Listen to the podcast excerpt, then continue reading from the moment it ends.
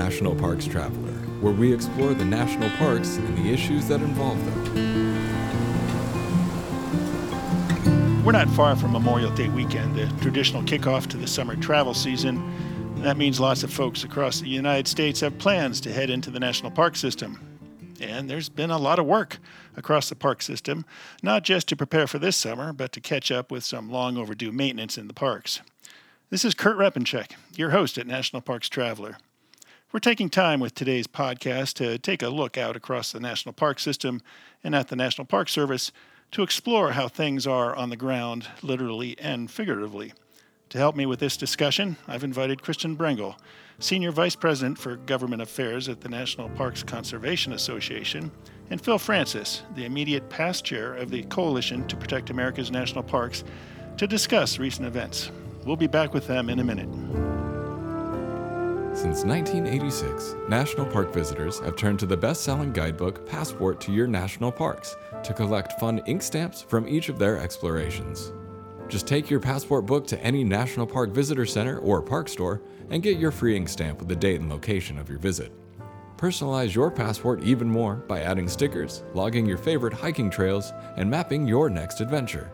You can also show off your love for our national parks with passport themed apparel and accessories. Best of all, 100% of proceeds from the Passport program support your national parks. Stamp your passport as you capture stories, preserve memories, and discover America's natural and historical treasures. Whether it be strategy, business planning, change management, board development, executive search, or diversity planning, Potrero Group is here to help. They mix a depth of experience in the parks and land space with the breadth of best practices from other industries. For more information or to schedule a preliminary conversation, go to potrerogroup.com. P O T R E R O group.com.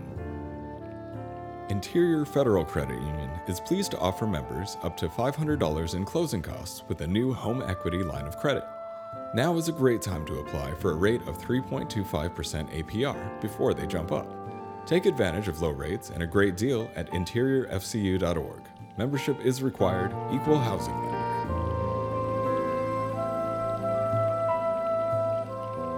Okay, we're back with Kristen Brengel from the National Parks Conservation Association and Phil Francis from the Coalition to Protect America's National Parks. Thanks for joining me today, guys.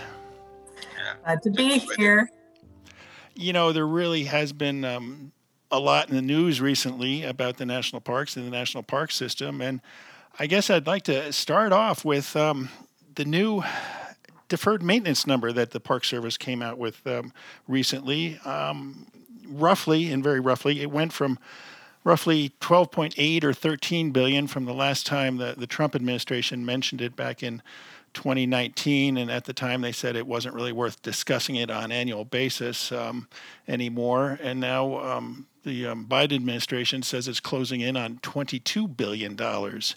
Um, part of that increase is a, a, new methodology of calculating the maintenance backlog, and I guess they're taking into account um, some administrative costs that you would have thought would have been in there in the past, contracting costs, um, um, different studies and whatnot. Um, what should we make out of this um, new deferred maintenance figure? Well, I was reading a, a program about it uh, before we began today, and I see that instead of using work orders that have been the basis for the backlog in the past, where they accumulate these back the, all these work orders that the park superintendents send in and regional offices or Denver service centers send in to come up with the the total amount of backlog. They're using uh, parametric equations now, which I guess is an industry standard for determining the amount of backlog or maintenance that is needed based upon the total value of the assets owned by the National Park System. And so I don't understand it all yet, uh, but it but it's not surprising really that when you look at the value of all the assets, that this number has gone up. Uh, whether or not they're accurate, I don't know. Uh, we'll find out. But I, I guess one of the questions that I have and one of the concerns that I have is can we adequately, we, the National Park Service, explain that to the Congress in such a way that is persuasive uh, and that it has a lot of credibility. Kristen, what have you heard about it? Well, Phil hit the nail on the head that I was actually at a House Natural Resources Committee hearing in the early 2000s when Fran Mainella was director of the Park Service. And I remember Congress asking her, how much do we have, you know, what are the costs of fixing the parks right now? We know there's all this damage. And I remember her walking around Capitol Hill with binders full of work orders. And she would put them on the hearing table and say, This is what I'm getting back from the superintendents. And then we knew that they were taking these work orders and putting them into a database. And that's how they were arriving at this number year to year. Did that include costs of design and planning? Well, for the transportation side, because it's handled by the Department of Transportation and the Park Service, we believe that they were doing that for the transportation side, but we don't know that they were doing it for the other park maintenance issues. And so it's not really a shocker here that hmm. those costs weren't fully added to the cost of the projects. So the fact that they're updating the number and adding all of the costs associated with the projects, that's to be expected. We also know from working on these issues. Wait a minute, wait a minute, wait a minute. Why is it not a shocker that they didn't include those costs? I mean, when when I as a homeowner get ready to do some home maintenance or, or some landscaping, I mean, I, I just can't factor in the, the labor or just the materials. I mean, I've got to, you know, pony up the money for the costs and whatnot and, and of the project and factor that into my overall bill. It's because of the way they handled it, is that this was a work order, it was an internal document, and the park superintendents were sending them to the regional office and the DC office and saying, I need to fix a road. Here's my estimate of what it costs right now. And they were putting it into a system. They hadn't been told, you're going to get this funding, and then told to do all the planning and all the other things around it. It was just a collection of projects that they knew damage was accruing on. So it didn't have all of these costs associated with them. And so this wasn't done in sort of this, at least the impression that I always had in this like systematic way that um, incorporated everything in it. It was a snapshot of what needed to be fixed. And so, I mean, Phil would know more as a superintendent uh, than I would, but when we started the campaign on the Great American Outdoors Act, Pew at the time did a huge FOIA request and asked for all of the work orders. And then they hired a former Park Service person to put them in a database that you can actually still look at on Pew's website. And that database is just a database of all the work orders. And we don't know if the work orders were ever updated. So if you if you had a work order in during the Bush era when Fran Mainella was walking around with her binders it's possible that that those costs were never updated. And so personally, it doesn't surprise me if those things weren't updated and we don't have actual 2022 costs of these things. If in fact this new system that the Park Service has is an update and it's accounting for inflation and all these other costs, that's a really good thing for for everyone and, and to make sure that we know the actual costs of this. But I'm not surprised if if some of this is old data and some of it is um, just a project description with an estimate. Phil, and in, you were, inconsistently you, done. Yeah, you were a superintendent for a long time, um, longest at Blue Ridge Parkway. But you know, somebody told me that the Forest Service had always been including those other costs into their um, calculations. Any idea why the, the Park Service didn't? You know, I, it, every park was a little different. Every manager was a little different. Some uh, facility programs and parks had large staffs, uh, professional people who could do estimates on NEPA compliance and all the other things that have to be done in the planning and design and the engineering. Uh, other park staffs are not as well equipped, and so they're they're uh, as maintenance funding declined and the number of people declined uh, there wasn't a lot of time to spend on uh, this aspect of the maintenance program. They wanted to, to fix the parks and keep them clean and repair them. And so it wasn't a priority. It, was my experience moving from park to park to park, and no two parks were re- really in the same place. And there's a lot of paperwork involved in this program. And so, how do you, with limited staff that is always getting smaller, how are you going to keep it up to date?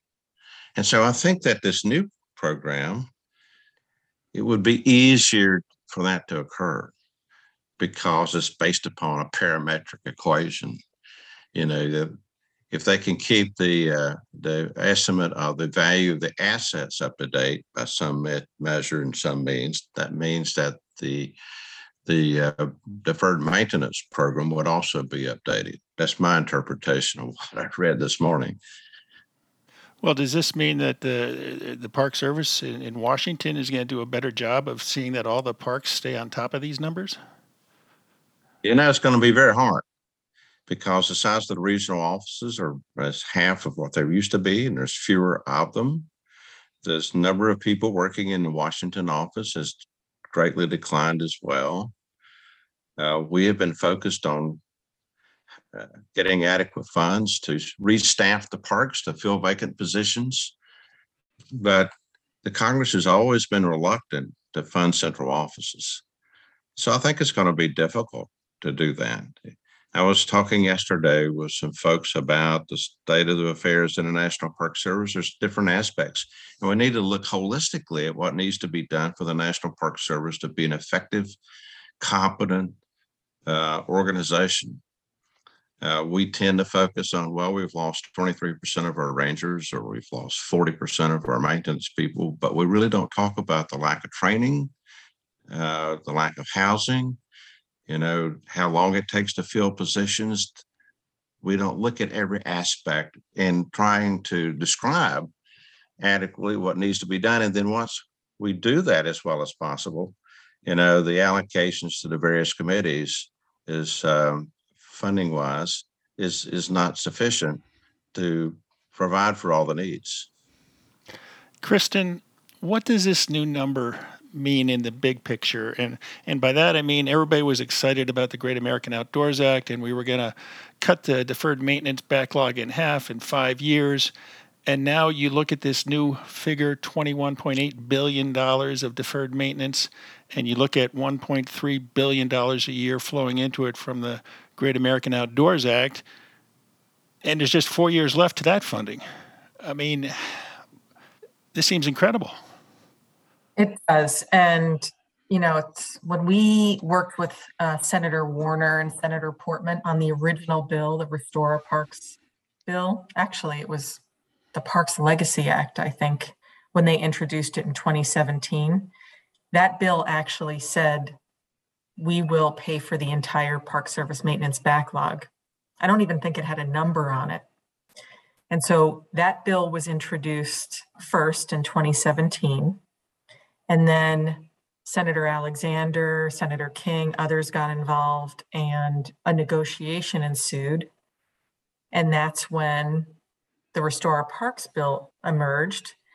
And it was decided with the Trump administration at the time that they were only willing to do 6.5 billion. And so there was a desire originally to take care of the entire maintenance backlog when that first bill was introduced, but there was a negotiation that occurred and they capped it at, at 6.5 for the park service at the time. And we went with it because we felt that it was far better to try to get rid of some of the maintenance backlog and the highest priority projects than nothing. And if you remember at the time, we were going up to Capitol Hill talk telling stories about uh, water pipe bursting at the Grand Canyon, roads at the Blue Ridge Parkway and other places that were completely eroding off the side of hills, the Yellowstone Loop Road, and all the problems with the roadbed, sewage plants. There was a lot of empathy during that period of time among Congress to do something to take care of parks.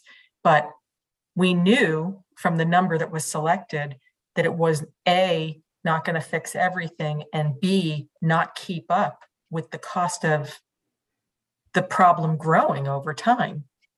And so we knew it was just going to take a chunk out of the maintenance projects that that were the most problematic throughout the park system where we had to look at where people were uh, going to have a miserable experience in a park if they didn't have potable water or drivable roads and so we always knew it was just taking a chunk out of it kurt we knew it wasn't a fixing the problem in total and b keeping up with the cost of the problem getting bigger over time. So we have to reconcile a fact here. The Park Service has the second most assets of any federal agency. The Department of Defense is the only agency above the Park Service that has more assets. So if we as a country believe that the parks are super important and that we want to continue to take care of them and they provide us you know our lungs and and fresh air and our history and we want to continue to protect and preserve all of that then we have to say the 75,000 assets of these places need to be fixed. And that's buildings roads big things that need to be fixed. And we just celebrate we're celebrating the 150th anniversary of yellowstone. These places are old. Their infrastructure is old. We have to just commit to fixing them long term. And if it's reauthorizing the Great American Outdoors Act, which NPCA is going to push for, that's one of the solutions. I talked with Senator King's staff uh, a couple nights ago. They want to bump up appropriations significantly. This is a commitment that we need to make, and we need everyone's help in doing so. And and the other arm is philanthropy. You know, there are a lot of industries that benefit from parks, airlines, railroads, hotels, lodging. If everyone helped a little bit here, if Congress did did what they needed to do, if the philanthropic community could help more, we can we can solve this problem. It's highly solvable. It's just the Great American Outdoors Act wasn't a panacea. It wasn't going to fix everything. And if we'd stuck to Mr. Warner and Mr. Portman's original idea, maybe we would have gotten there, but we didn't. It was a negotiation. And so now we have to figure out what the next few years are going to look like. But I think I think the Park Service has done a great job in the last few years of repairing places. Uh, they've made very key investments. And I think as we see visitors going into parks this summer and in the next few summers, they're actually going to see improvements that have taken place there. And hopefully it will invigorate folks to want to continue to repair the other places. And so we just have to, we had to start somewhere. Okay, I want to, I want to follow up with that in a minute. We're going to take a short break now. We'll be right back. Acadia National Park is one of the 10 most popular national parks in the United States. It is also one of the smallest and most vulnerable. That is why Friends of Acadia exists. Friends of Acadia is an independent organization of passionate people, inspiring those who love this magnificent park to make a real and lasting difference for Acadia. You can make a difference at friendsofacadia.org.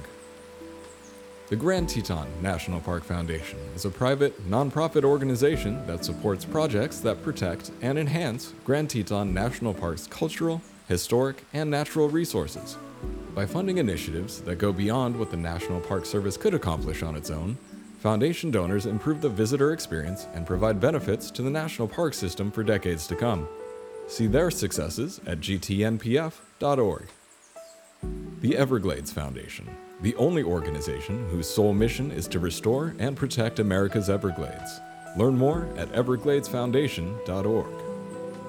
The Yosemite Conservancy helps visitors connect with Yosemite through adventures, volunteering, and the arts.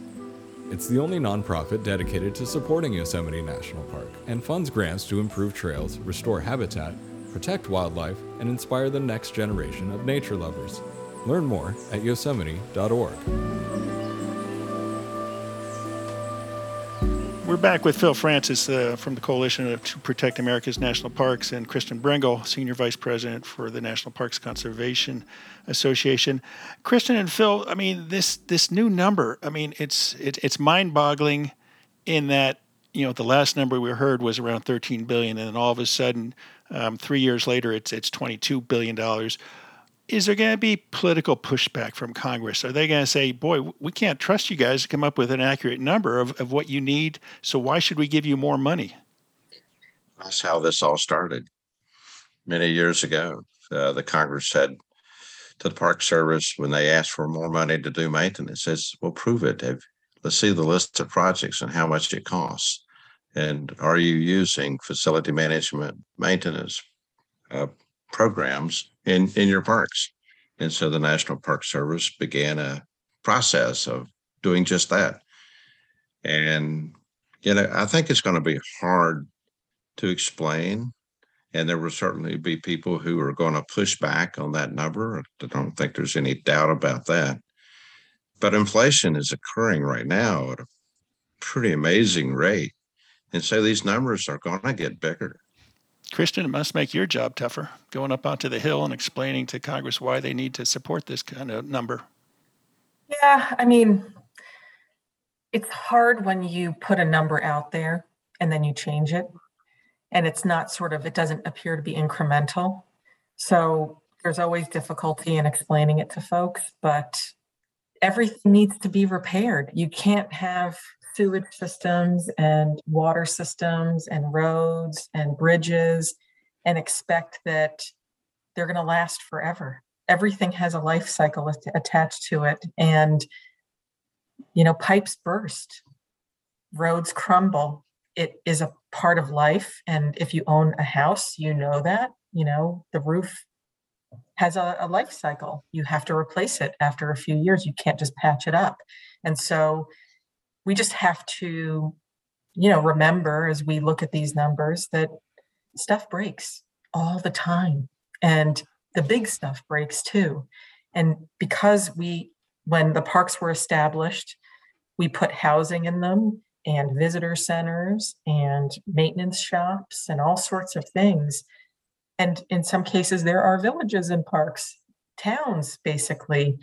Those things need to be repaired and i think I think it's amazing when you think about the Park Service and the staff and how much they've been able to keep everything moving along and keep smiles on their faces over the course of time that they did. But, you know, I know we talked about this a lot, Kurt, when we talked about the Great American Outdoors Act, but Mission 66 was a long time ago, before I was born. Okay.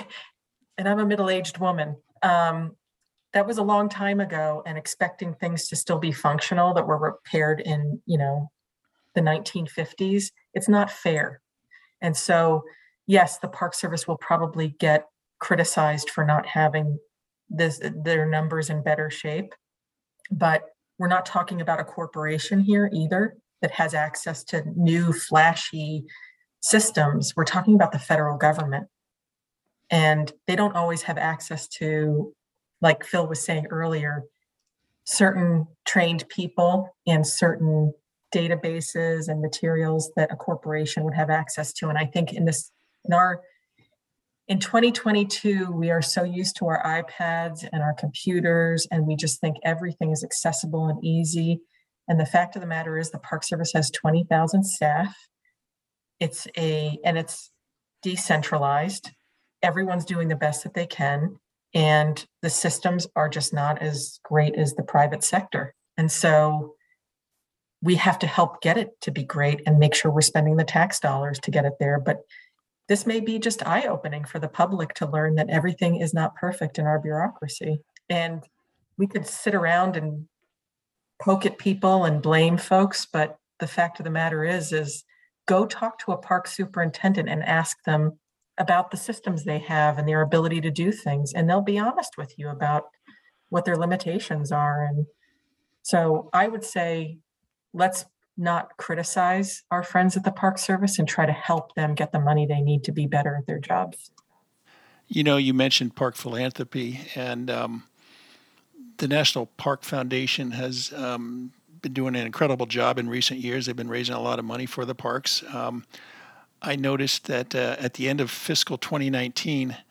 they had over 271 million dollars in assets, in net assets, and I know they they don't spend 271 million dollars a year. That's that's uh, not not a rational approach to things, but I understand a lot of their funds are actually in restricted funds. The money comes in and it's not unrestricted dollars that they can spend anywhere they that the need exists. And I've been trying to to understand the restricted funds program, and I haven't been able to get through to that yet. But um, I'm just wondering if those philanthropic dollars that go into the park foundation, you know, how much might be for unrestricted uses across the park system, and how much would be, well, I really love Yellowstone and I want my dollars to go to Yellowstone projects, or you know, David Rubenstein, I really love the National Mall in the Arlington House, and my I want my money to go there. Any idea on on the restricted funds at the Park Foundation in, in terms of that 271 million dollars and how much is restricted to X number of parks? I don't know, but I do know that as any nonprofit, they always want unrestricted funds. Right. But the donors often have certain interests as you just described, and they're going to donate money to those things that they want their money to go to. So I think it's an educational process, and but I think it's going to be hard to get a lot of unrestricted dollars. Having worked with, uh, you know, the nonprofits in Yosemite and Smokies and the Blue Ridge Parkway, and now being part of a nonprofit raising dollars, you know, uh, trying to find those unrestricted dollars are pretty hard. Kristen? I'm, I'm not familiar with the uh, National Park Foundation budget, but we did work with them on the Centennial Challenge Bill back in 2016. And if you remember, that bill is based on specific projects, so essentially restricted funding. But the idea here was to leverage a dollar match for every federal dollar, there would be a philanthropic dollar. And I think the National Park Foundation and the Friends groups have done a great job of maximizing that match money and leveraging it for really great projects, um, whether it's carriage roads in Acadia or um, the uh, walkways um, in Yosemite at Mariposa Grove. There have been some really excellent projects where they've been able to leverage, you know, that that one-to-one match. And so, while it may be not great that the funding community prefers restricted money. We are getting some great projects done in specific parks that are focused on a particular project, but um, but it's it's that's what people like to do, Kurt. They like to know exactly where their money is going, and they like to be able to see the progress. And I think if if I were in the National Park Foundation shoes, I would say let's get the projects done if that's what people want to do. And you know, but I I don't know their budget well enough to know, you know, where they stand in terms of restricted and unrestricted. Sure. And you just mentioned, you know, Yellowstone or Yosemite and Acadia. And and what about Minidoka National Historic Site? What about Fort Laramie? What about all those small parks that um, really could use some some financial support? And you know, to your point about the the matching funds that uh, Congress provided the National Park Foundation. You know, you're well aware, I'm sure, and Phil's probably well aware that uh, legislation just recently was introduced um, to boost that $5 million a year to, I believe, $15 million a year. And the, the Park Foundation has done a great job in um, seeking matching funds for that money. And, um, you know, hopefully the, the rest of Congress will get behind that legislation and pass it as soon as possible so, you know, we can start seeing the, the fruits of that um, come, come to fruition on the ground. Kurt, it's really important to, to say, and I know NPF has pointed this out, but the National Fish, Fish and Wildlife Association has tons of money. and Interior just announced yet another program where they're distributing funds for the America the Beautiful campaign. And I think it's to the tune of like $80 million. I sat on a call with them. And there's a desire that to make sure that NPF becomes what NFWF is right now and, and becomes that hub um, for the Park Service in some ways of those philanthropic dollars. And so, not every uh, philanthropic arm of an agency is has as much money as as others. And so we you know this is something that we want to build up over time. And i think the bill that just got introduced to increase the money for npf is, is just the start in some of that. Okay here's a, here, here's a head scratcher question uh, for both of you. Nifwf um, that's the national uh, fish and wildlife foundation kristen is that the formal name something along those lines something yeah. along uh, my, my point being national parks america's best ideas um, national fish and wildlife refuges, nice places, but they don't quite stand up to the national park system. Why does NFWF have so much money and the National Park Foundation? I mean, the National Park Foundation is doing pretty good, but not as good as NFWF. Any idea why the disparity? I think it has to do with how money is collected from the hunting and fishing community. Yeah. And, and to that point, there was um, we wrote about this um, some months ago. Um, um a proposal from um, Resources for the Future, I believe, Margaret Margaret Walls speculated on how much money could be raised if there was a, an excise tax placed on you know backpacking gear, tent gear, whatnot. Dedicate that for the national park service. Is that got any chance of uh, gaining a, attention in Congress? Such a proposal? It's been attempted before, um, and um, you know, you always have to retest whether people have an appetite for that. And um, I think in the 90s it was squashed, but now that outdoor recreation has become, you know, such a big part of people's lives now, especially in this COVID world, that maybe folks would be open to it. Um, whereas it was maybe more of a niche industry, but now it's just sort of like you can get the fanciest boots. I, it took me three hours to buy my backpack because I just there were so many features that you know it was i was like oh well if i could get a bottle holder here and i could grab it that i want that feature and and so i mean it's definitely taken off as an industry now and so maybe we could start that conversation again but um, i think in the 90s folks just didn't have an appetite for it so Phil, any idea if um, this new deferred maintenance figure is going to put more pressure on the friends groups? I mean, it, it, you know, the old saying was that the, the friends groups provided that margin of excellence, and now we're seeing more and more friends group campaigns to provide some of the, the bone structure for the National Park Service, whether it's the Yosemite Conservancy raising $20 million for the Mariposa Grove um, restoration or the Grand Teton National Park Foundation raising 17 million or so for the the Jenny Lake uh, restoration, and now they're they're investing millions in the, the Snake River access plans. I know the the Blue Ridge Parkway Foundation has done incredible jobs um, raising money for Flat Top Manor for um, the Bluffs Restaurant. Are we going to see more pressure on these groups to to raise money for the stuff that the Congress should be funding? Yes, I think so. I think it's clear that it will be, but you know, I think they, I think those groups have some limits as to how much money they can actually raise. I remember uh, being in a meeting uh, with a very wealthy person who has hundreds of millions of dollars in assets, and he he said to the group, he said, you know, he said, there's only so much I'm going to donate to the federal government because I already pay a ton of taxes as it is.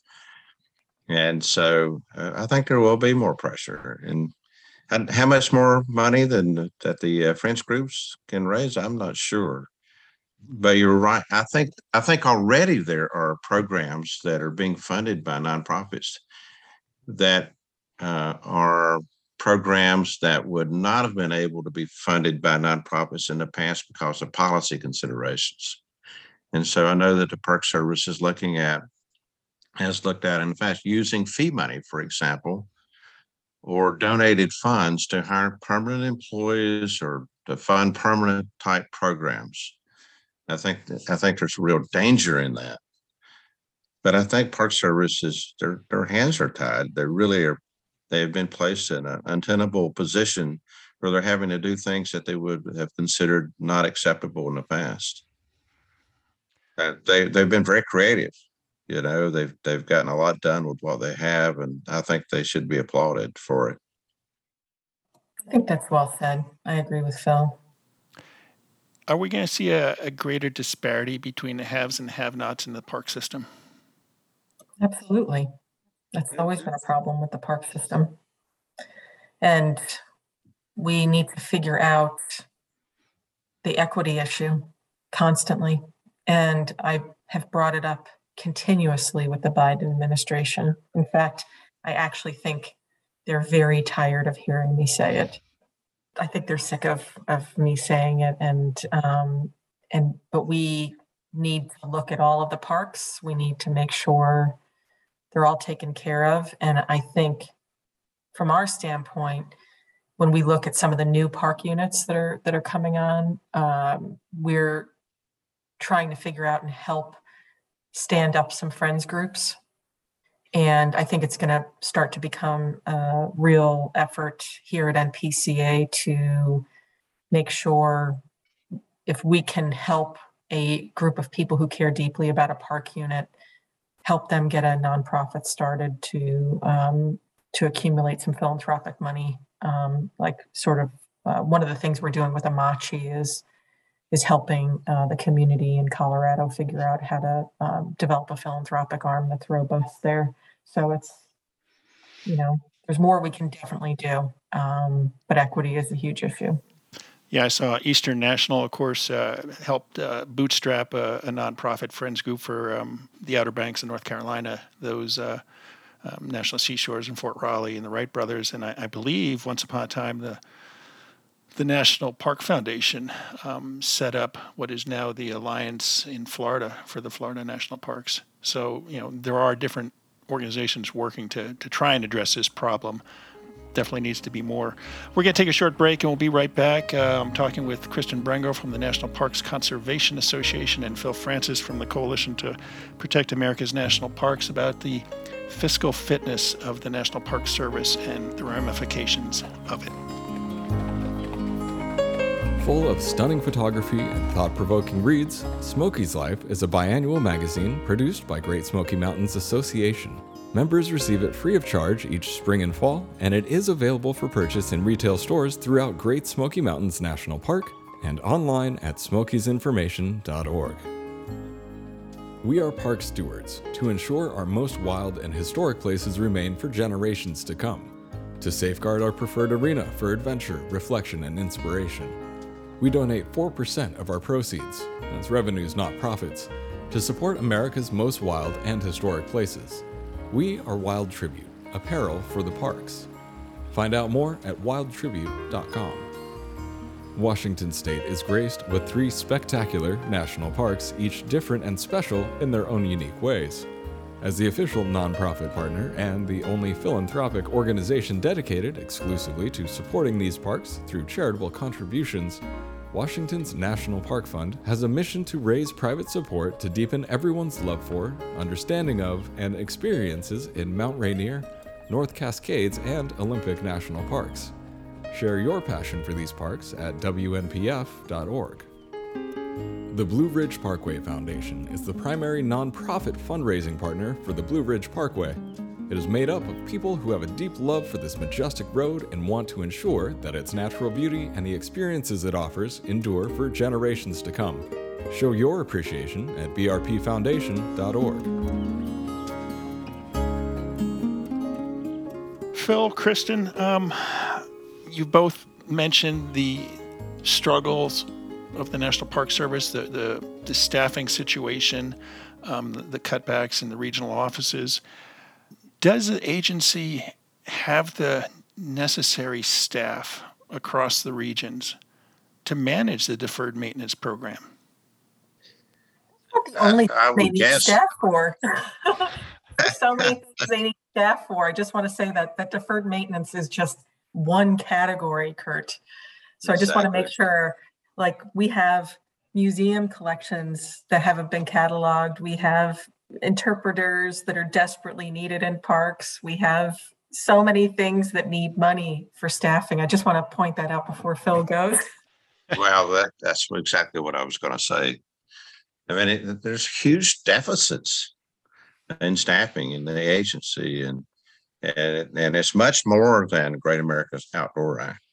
You know, it's dealing with thousands and thousands of new visitors and damage to park resources and changes in behavior, adding new parks, uh, you know, dealing with uh, exterior issues, you know, superintendents, you know, oil and gas drilling next to your park, uh, uranium mining next to, you know, there's so many things going on.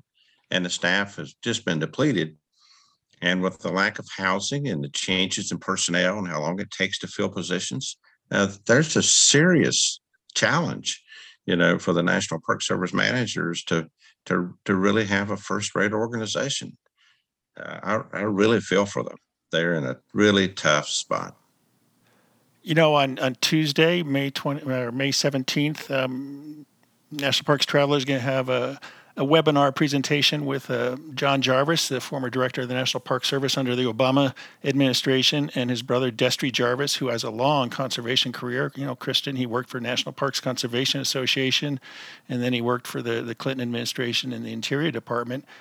And they've got a new book out that kind of looks back across their uh, combined five decades, or each one of them five decades, um, working either for the National Park Service or around the National Park Service or involved with the National Park Service. And towards the end of the book, they make an argument that it's time for the National Park Service to be pulled out of the Interior Department because there's too much politics involved, wagging the dog, as it were, for the National Park Service. Um, I'm sure it's going to be a provocative conversation I have with the two gentlemen. What do you think about that proposal? I haven't read their book. I haven't gotten my copy yet, although I'm looking forward to reading it. And, um, you know, John was a political appointee, remember? So he was a political appointee during the Obama administration. And so the fact of the matter is, the way our government functions is that we run via a cabinet in the White House, and those cabinet members have to go through Senate confirmation process. And it's a it's one of the checks on our government. And so even if the Park Service were pulled out and made its own entity, I don't see how it would function outside of the political process. And if you need money, federal taxpayer dollars, you have to go to Congress to ask for that money. So politics are very much a part of any agency. It doesn't matter there's no agency that's immune to politics if you're getting taxpayer dollars. So it's just the sort of reality of the American system um, of government. And so I don't know how you create sort of such an independent arm of the federal government that it would be immune to it. Well, I think they're they're talking, you know, the looking at the Smithsonian Institution as the model. You know, you have a board of directors that uh, appoints the um, the CEO, as it were, of the Smithsonian. Yeah, but that board of directors is made up of who? Former politicians in some but ways? Isn't, isn't it a step removed from every four years you've got a new, possibly a new administration in charge that has a different philosophy? I mean, we went from the Obama administration to the Trump administration to the Biden administration, and you know the, the pendulum has swung back and forth. I know it's painful, and everyone, it's part of our process. Um, but it it wastes incredible amount of amounts of time as well. So not only does it philosophically change on you, but you also, you know, look how long we waited for Chuck Sams to be put in place as director of the Park Service. It's painful, you know. When John Jarvis was being um, considered in front of the Senate, I think from his hearing to his vote, it took eight or nine months. That's painful to have someone just waiting on the sidelines to do their job. But um, it's a good philosophical debate to have. I'm not I'm not saying don't have that debate philosophically and and talk about the benefits and the, the pluses and minuses of our uh, democracy. But every agency goes through it, and I think we have to ask ourselves as a democracy, you know, how can the superintendents and the staff at the Park Service, as career employees, improve transparency and public information in a way that it makes it harder for a political influence to come in and derail smart ideas. And I say this to Park Service staff all the time. It is 2022. Put the information on your website. tweet it, put it on your Facebook account, notify the public, get the information out there. Don't hide memos or information. Put it out for public consumption so it makes it very hard for anyone to come in and mess with a good decision. But if you use science, if you adhere to law and public policy, and you show your work, you show your homework, you put it out there for public consumption, it makes it easier for a watchdog like NPCA to buttress your decision with Congress and try to make it bulletproof. But if you don't put that information out there, if you don't tell people what you're doing, it is much harder for those of us who are trying to help the Park Service every day to help them. And so there are many things that could never be done decades before that can be done now that can help insulate Park Service staff from political whims. And and I really, I mean, this is a challenge to Park Service staff. If you have science that proves protection of an animal, protection of people, get it on your website. Make it publicly available. You know, but we we have to get the institution to also create checks and balances so that they're not subject to political winds win winds that are that are traveling around and i think when i look back at working on things like the yellowstone winter use issue there was nowhere to hide those environmental assessments were always put online and everyone could look at them and see that the noise impacts weren't being reduced could see that wildlife were still going to be pushed around if there weren't guided tours. It, it's a good thing to put this stuff out there, and we shouldn't have to just wait for a NEPA process to do it. That stuff should be available all the time so that we can have the, the checks and balances sit with those who deeply care about the parks and not the politicians. And so, anyway, I'm going through this on many issues right now, and I just kind of feel like I think there are so many ways that career staff can build in more protection for their decisions if they didn't wait for a, NEPA process or some other formal process. I I remember even during the Bush administration, some really smart superintendents would write these determinations on issues and publish them. And just say things like jet skis don't comport with the quality of the experience we want to have at this park unit, so we're not going to allow them. And you know what? Even Gale Norton, the Interior Secretary at the time, couldn't argue with it because they put it out there. And and so I don't understand why more there isn't more proactivity um, in terms of getting this information out there. I think I think it would help a lot. Phil, what do you think? I mean, um, during your career, could you've gotten away with that? Uh, some of the time, I could have. Other times, maybe not. I think uh, there's there was a lot of fear instilled uh, during the last administration, you know, about speaking out. They couldn't even say the word science. But remember, some some um, scientist, I think in California, was called to Washington to the secretary's office and um, reminded what he could or could not say.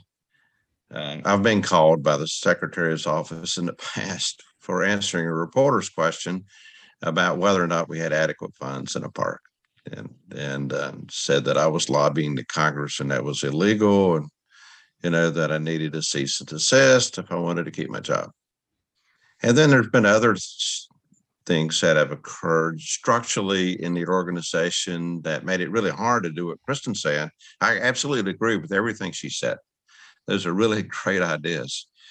But you know, if you've got to send it up to the secretary to get it approved before you can put it out to the public, that makes it a bigger challenge. Of course, you can leak it, I guess, but uh, but but it is it is difficult. Now, in the past, I've heard, well, we need to keep the National Park Service as part of the interior because it provides a layer of protection. That if you had a separate independent agency, there would be more immediate and easy exposure to political whims. I look forward to hearing what they've got to say. This this is an old argument, and I look forward to hear and, and what how do how do you change? This is something. This is an important decision because you know the political climate is going to change eventually, and it's going to be different. And then will this be a decision that fits well in the future? And so I don't know. You know, if I were a king for a day and I had to decide, I'm not sure what I would do at this point. That would be a very, very difficult decision you know, transparency is is very hard to achieve these days. I know the Obama administration said it was going to be very transparent, and I think it fell short. Certainly, the Trump administration fell short with uh, transparency, and I'm seeing it again with the, the Biden administration. You know, Kristen, you you you raised some good points and and some wonderful principles. The fact of the matter is, um, most of the questions um, I and the freelancers who work for the National Parks Traveler pose to the park service, the park individual parks, have to go to Washington before that park can speak to us.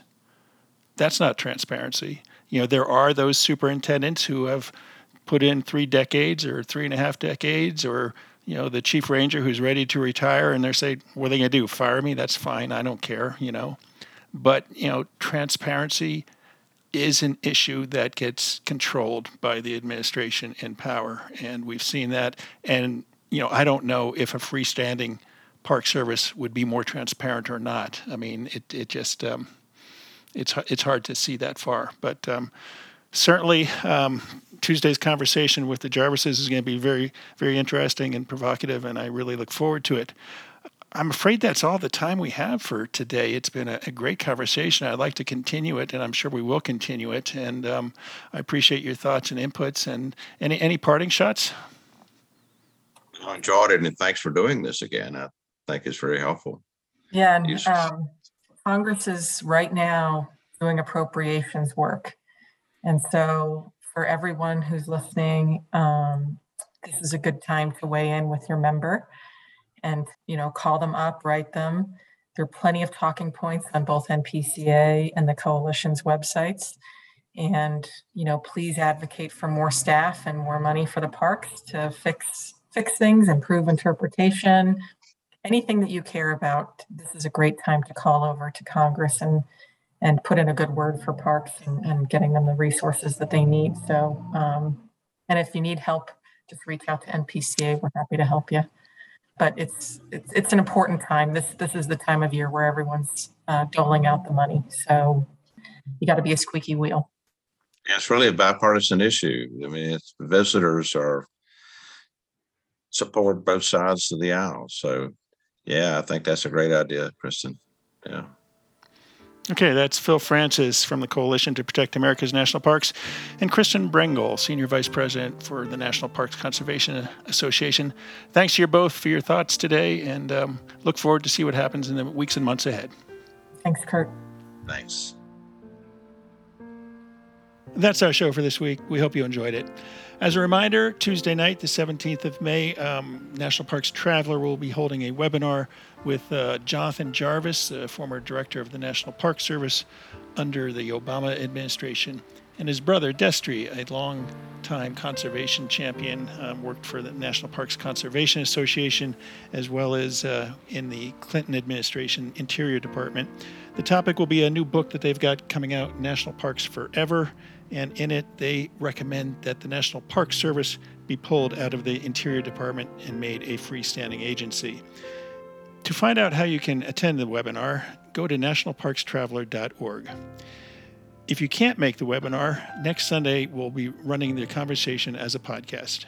For the Traveler, this is Kurt Repanshek. See you in the parks.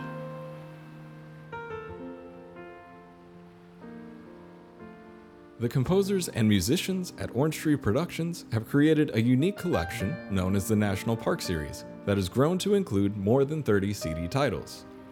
Composed against the backdrop of a park's sounds of nature, these musical scores will connect you with these beautiful places and take you there, at least in your mind. This collection is the number one selling National Park audio series in the world and provides the background music for National Parks Travelers podcasts. Visit them at orangetreeproductions.com. Editing and production work for the National Parks Traveler podcast is done by Splitbeard Productions. You can learn more about us at splitbeardproductions.com. National Parks Traveler is a 501c3 nonprofit media organization that provides daily editorial coverage of national parks and protected areas. Traveler's coverage is made possible by reader and listener donations. Visit nationalparkstraveler.org.